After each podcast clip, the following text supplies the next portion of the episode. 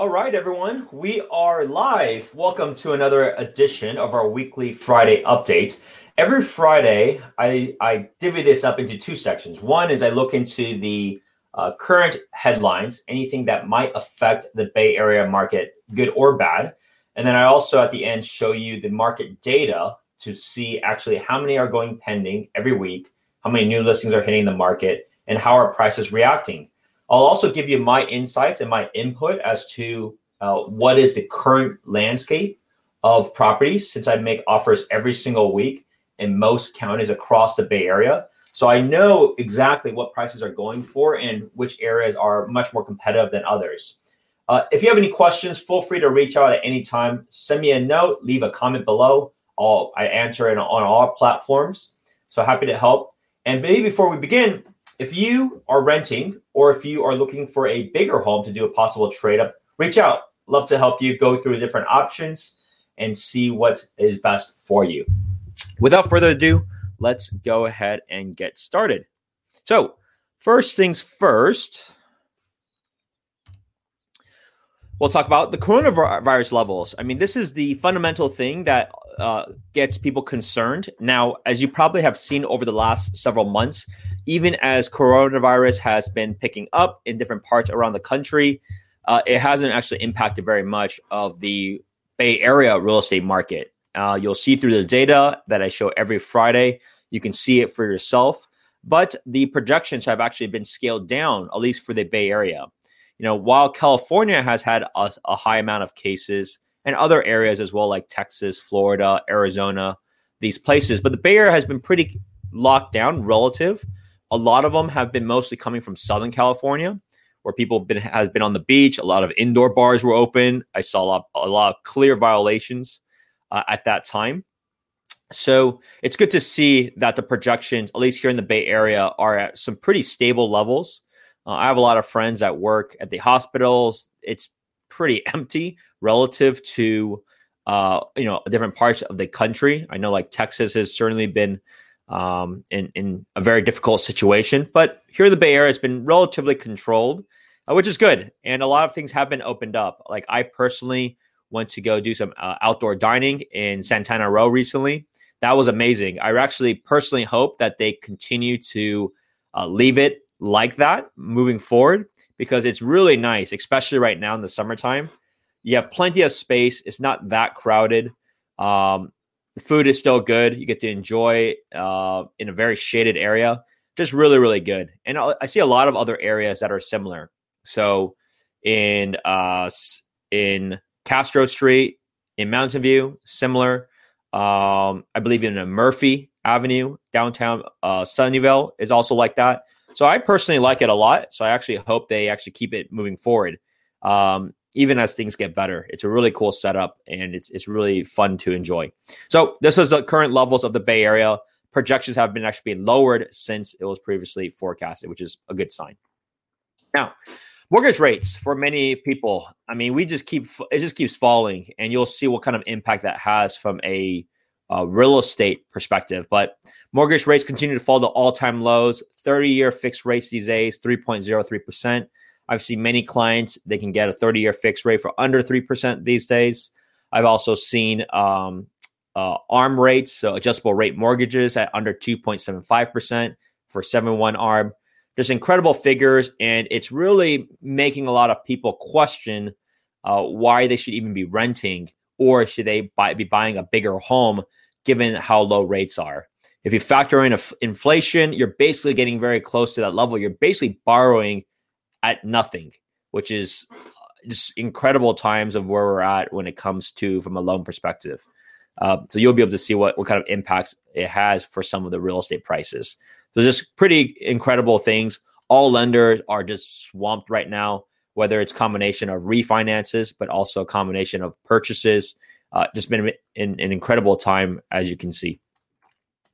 Now, forbearance rate declines after June's economic improvements, but will it hold? Uh, so, as I brought up previous weeks, um, you know, it was going to be interesting to see how this moves forward starting in July. And now we have the first week in the books. And as you can see, there has been a, a pretty significant decline uh, over the previous uh, amount. I would have thought it would have been a little bit higher, honestly, because even if those wanted to use the forbearance process as an insurance, um, they couldn't even pay it off or get back out of it if they wanted to earlier. So it was, it was a little bit surprising that it didn't drop further. So it'll be interesting to see and monitor this. Now, it's also very important to understand where are more of these forbearance problems happening. There are different markets that are being significantly more impacted, especially those that have a lot more tourists in place. So, for example, Vegas, um, I've seen the stats there. There's certainly a lot more challenges there. Hawaii has certainly been greatly impacted since it's very heavy on the tourist uh, on tourism. So any areas like that is, is having some difficulties. Bay Area wise, you guys see it for yourself. There is no foreclosures. Just there's you know people may have forbearance, but there certainly isn't any distress, especially given how much equity is in place for many of these homes here. So while the overall rate from a country perspective is one thing, you definitely want to look at the local market of where you're buying, whether it's in the Bay Area or in you know Arizona, so on and so forth. So just be aware of that.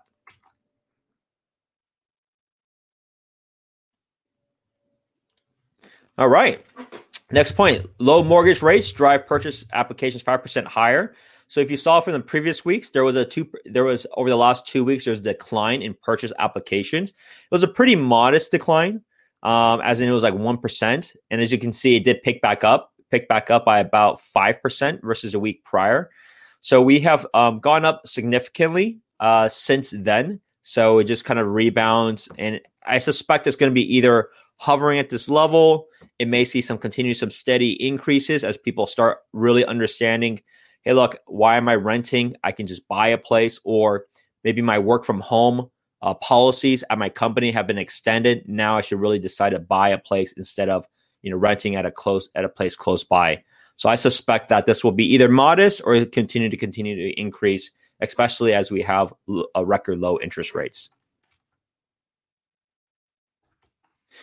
All right. So the other aspect is certainly rent. So so rent across the board has had a decline, especially in areas that are more expensive. So this is actually just a stat from all over the country. So it makes sense. You know, people have lost their jobs. So they may decide to move into their fam with their families, save money on rent. Uh, people may move to lower cost areas. So that certainly has an impact. But also with how low interest rates are, people have decided to just buy a place instead. They don't they can do the math themselves and realize even though rent is cheaper, there's still no point paying for rent when you can literally own a house and have the benefits of owning a house.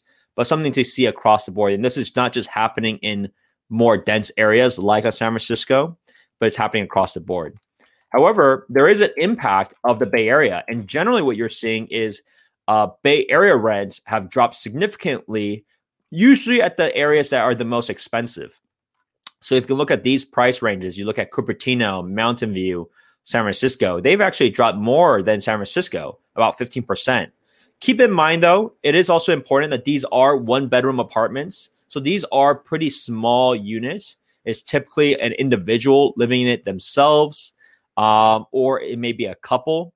So they're going to be generally a lot more transient. If something goes bad, like it is right now, they may be the first to lose their jobs.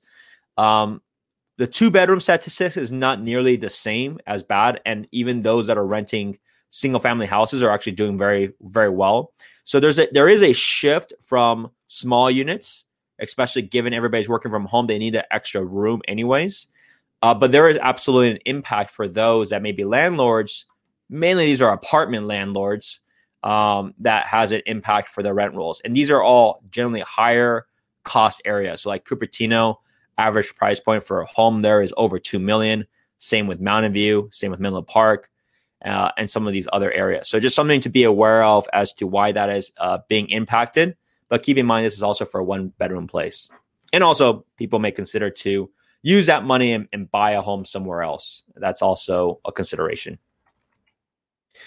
All right. And the last thing I want to point out is there's a recent survey done. Is now a good time to buy a home? Over 60% of surveyed Americans say yes. There's a significant gain from what it was before. So it's it's uh it's it's a pretty interesting sentiment.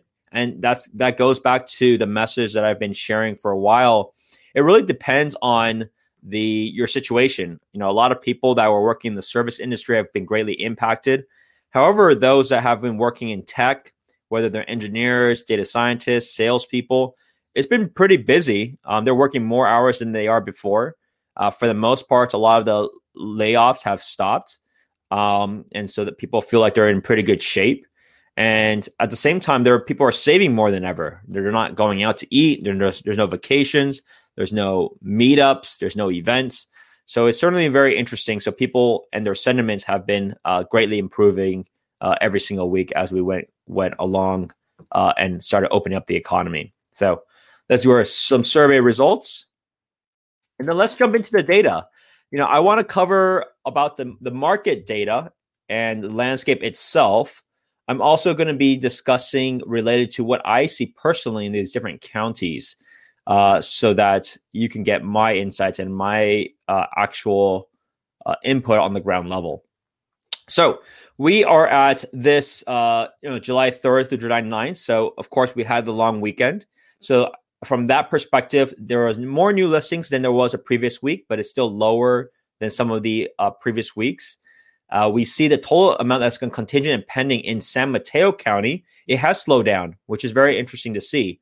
So it'll be more interesting to see what happens next week. Is it a question of there's not the right inventory that people want to make offers on, or the, the July 4 weekend impact things?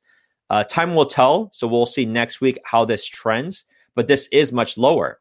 And so, from a price perspective, you can see some of the similar results. So, they in San Mateo County, May for residential was the highest time. It was a record time, as you can see from this chart.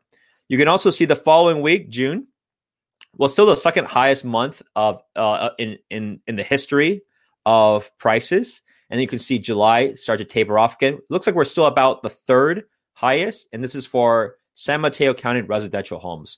So there is a little bit of a price decline from at least from the record high amounts from May. So that's good news for home buyers, and it's just something to be aware of if you're deciding to sell a house in San Mateo County that it's not as strong as it was before.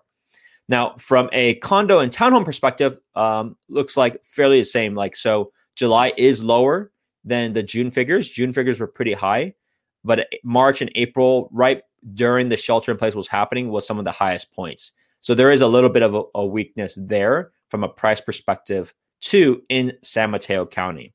Now that is San Mateo County. It's it's still going to be very dependent on the property itself. So I went to go see several properties and make offers in properties like San Carlos, Belmont.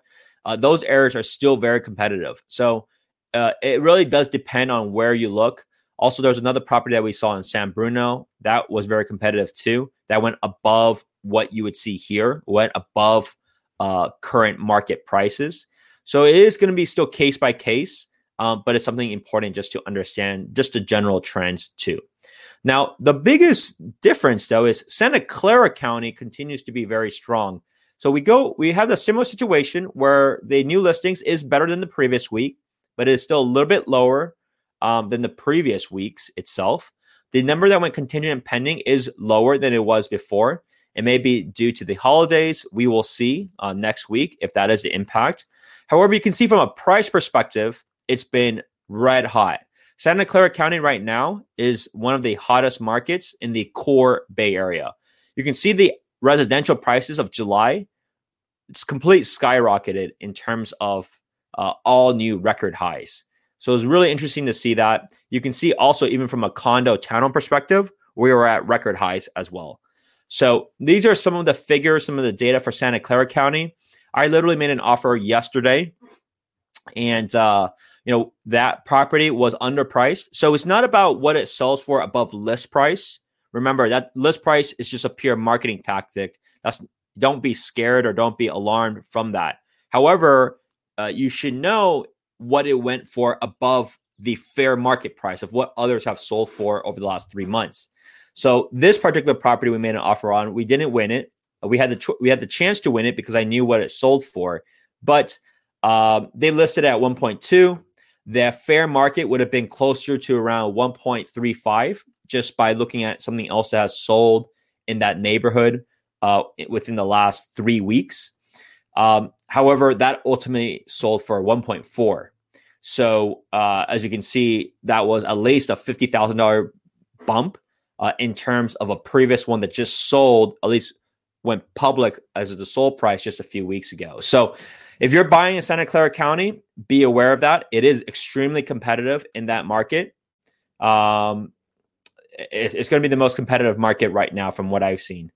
And then I didn't make any statistics from an East Bay perspective, but I'm happy to share some stats with that. When I look at like Dublin, um, for the most part, Dublin has been pretty, uh, depending on the properties, it hasn't been too competitive.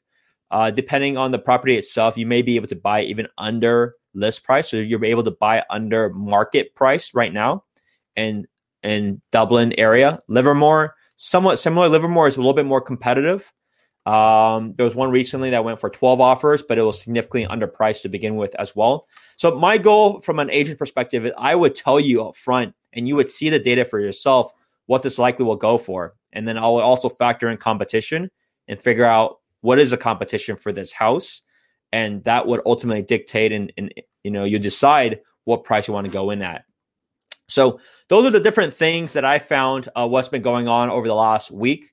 Um, of course, any questions you have, feel free to reach out. Love to help you on uh, finding the right home, whether it's a pre-existing home or a new construction. I've recently bought three new construction homes with my clients over the last month. So there is some flexibility from that perspective outside of price, outside of purchase price. So that's something to be aware of too. Well, that wrap up this session. If there's any questions, reach out to me on my contact details below. Happy to talk about your situation. Have a nice weekend, and I'll see you at the next one. Bye now. Thank you so much for making it to the very end of my podcast. If you are tired of renting in the Bay Area, are a homeowner looking to do a trade up for a bigger home, or are a real estate investor, I would love to connect. Click on the Calendly link and let's set up a time to talk. It's never too early to talk about options and to work out a game plan. I also do have an email newsletter, so sign up on the link in the show notes, or you're welcome to watch all of my content on YouTube. See you at the next one.